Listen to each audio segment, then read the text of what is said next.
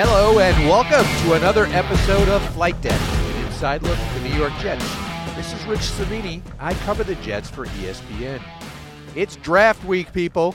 The most exciting week of the year for Jets fans. You know what's at stake, so I won't waste your time with all the big picture stuff. Jets have nine picks 4, 10, 35, 38, and etc. This podcast, we're going to focus on the latest rumors. I've checked in with a lot of people in and around the league, probably more people than any other uh, other year that I've been covering this. And I've been covering this for a long time. And I think I have a fairly good idea of what's going to happen with the Jets. Now, we do have a wild card here. There's Deebo Samuel situation as of Wednesday morning. I am told by sources that it's pretty much status quo, which is to say, uh, there's still a chance, I believe, that he could be traded, and I believe the Jets are still interested. So that obviously could shake up the Jets draft situation. So we're going to keep an eye on that. But let's say there is no Deebo trade. Uh, what's let's try to forecast what's going to happen with the fir- first, uh, the fourth pick.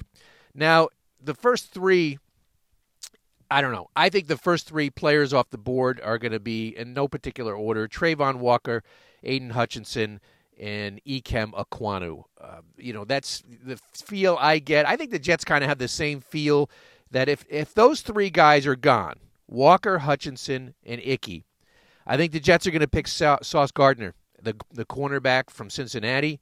They believe he can be a lockdown corner. We know the Jets need a corner.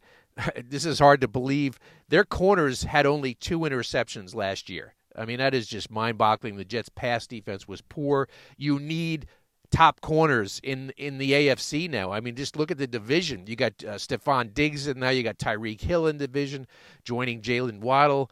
Uh, it's it's a really tough division for wide receivers. You need corners. Uh, Gardner is very good. I don't think he's a super elite corner like a Jalen Ramsey or or Darrelle Revis type. Uh, but he is a consensus top four pick across the league if you look at all the uh, talent evaluators, what they're saying. So I think right now, if I had to do a mock draft based on those first three pick, the fourth pick would be Sauce Gardner. Now, this is where it gets interesting. If Travon Walker is still on the board at four, and the Jets have a choice of Walker and Sauce Gardner, that from my information, I think that would be a tough decision for the Jets. Uh, they like Travon Walker. I know Jet fans are a little concerned about the lack of production. Six sacks last year at Georgia. I'd be a little concerned too about players who just rise so quickly, you know, with one great combine performance. So there is legitimate concern there.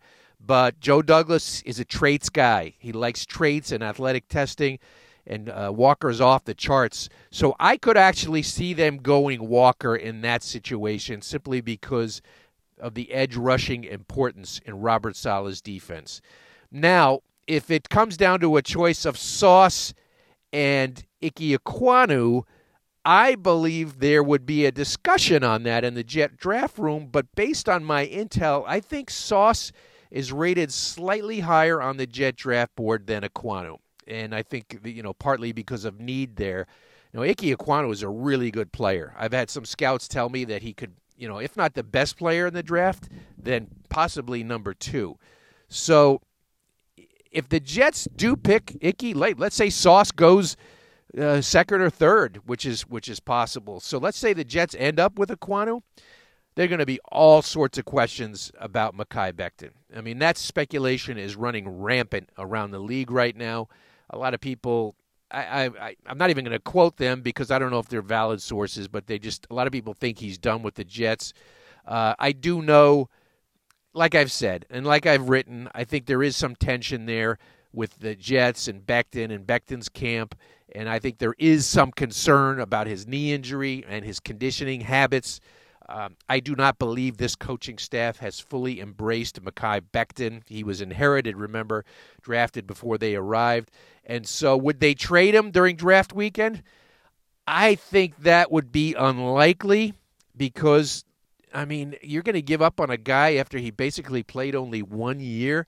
Uh, there's still a lot of talent there, and I don't know if Joe Douglas is going to want to do that after just one full season of Mekhi Becton. I don't think they'd get a great deal in return. His value's low now. So if they draft Ickey, I could see the Jets coming out and putting up a united front and saying, look, we're going to have Ickey, Fant, and Becton battle it out, and we're going to have great depth at tackle. That's what I could see them saying. And of course, Ickey's going to start. You don't draft a guy fourth and put him on the bench, so he would start at left or right tackle, and it would be Becton versus Fant for the other spot. The loser becomes the swing tackle. It's not ideal in terms of salary cap, you know, usage and you know using resources. You don't want a guy on the bench with that kind of resume, but I think it could turn out that way. But again, if everything goes the way the Jets think it's going to go, I think they'll end up with Sauce Gardner, but you can't rule out Ickey and then get ready for a ton of Becton questions. Now, there's been a lot of speculation in recent days about Jermaine Johnson, the edge rusher from Florida State. This much I can tell you, the Jets do like him a lot, no question, but I do not believe he will be chosen at four. I think that is way too high for him. I think most people in the league would agree. Uh, he, I, he is not in consideration at, at, the fourth pick. Now, I think they would love to take him at 10. That would be uh, a nice pick for the Jets. If they came away with Sauce Gardner and Jermaine Johnson at 4 and 10, I think that would be an A plus draft for the Jets. I think they would be very, very happy. I just don't think Jermaine Johnson is going to get to 10. I think Seattle could pick him off at nine, or even maybe the Giants, you know, at, at five or seven. That's going to be an interesting situation. But uh, uh, if he gets to 10 and they go Sauce at four, I could certainly see them taking uh, Jermaine Johnson there at 10. I think there would be a conversation with Johnson versus their highest rated wide receiver. Um, we're assuming they don't get Deebo Samuel for the, for argument's sake here, so it would be uh, Jermaine Johnson versus their top rated receiver. Just a hunch here. I'm connecting some dots from talking to some people, but I think Wilson might have Garrett Wilson from Ohio State might have a slight edge over Drake London from USC. They're the two names that keep coming up. I'd be surprised if they go Jameson Williams at 10 just because of the injury. Uh, maybe if they traded down a little bit, they could go that way. But I think it would be Wilson or London at 10. Now, if they don't take Sauce at 4, let's just say it ends up being Ekwonu, Derek Stingley Jr. is a guy that Jets like a lot. And I think he would be in the conversation at 10. Uh, so you could come away with an Ekwonu Derek Stingley combo as well. Uh, Stingley, in my opinion, is a little risky. Uh, unbelievable freshman year at LSU. I mean, for the national champions, he played awesome. He looked like a, a, a top top three pick, but he really hasn't played much football the last two years. He's had a Lisfranc injury. For my blood, you know, for, just for my own taste, I think that would be a little too high to take Stingley at ten. There's some rumors that he could even go as high as three to Houston. So a lot of variation on Derek Stingley, but if he's there at 10, I do know the Jets would consider him. A popular pick in recent weeks, what you know, Kayvon Thibodeaux, the edge rusher from uh, Oregon. What's going to happen with him? A lot of people, fans, saying the Jets could take him at four. They will not take Kayvon Thibodeaux at four, and I do not believe they would take him at ten. I, I just don't think he's he's in the mix for the Jets. I, I think they like him as a player. I just think they might have uh, some concerns about the way he's carried himself and um, just his. Uh, he's got kind of a me first attitude, and he's not the biggest guy in the world, and he's a little bit raw as a pass rusher. Uh, so I I would be very surprised if the Jets ended up with Kayvon Thibodeaux out of this draft. I just do not see him in the conversation. I think now obviously the Jets have not shared their draft board with me, uh, I think there's probably only three or four people in the world who know what's on that draft board. But you know, in our business, we talk to people. You know, you do a lot of dot connecting. We're we're essentially detectives, and you try to put together you know a picture. And so I'm going to give you what I think the Jets draft board looks like, just based on conversations with people. I think Hutchinson would be the first guy, and then I think it's really a toss up between Travon Walker and Sauce Gardner. I think those guys are really, really close on the draft board. And then I think the fourth guy would be Ickey Ekwonu. So I, I'm fairly certain that those are the first four guys on their board. Now, in the 5 to 10, it's a, it's a little bit hazier to try to get that uh, nailed down. But I think the five to tens, you know, you're probably looking at Evan Neal, the tackle from Alabama, at five, and then I'm going to say Jermaine Johnson from Florida State. Then uh, I'm going to get into the receivers there with Garrett Wilson and Drake London. And again, those two are very, very close. Personally, I would take Wilson. I just think he's faster. I, I, I like speed. The Jets need some speed on offense.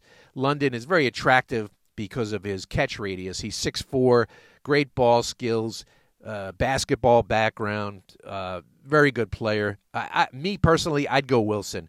So after those two, I think Derek Stingley would probably be ninth. And 10th, kind of open here. I just put Kyle Hamilton, the safety from Notre Dame, just because he's so highly rated around the league, and so he'd be the 10th guy. I do not believe the Jets would pick Kyle Hamilton. Just I don't think safety has the positional value.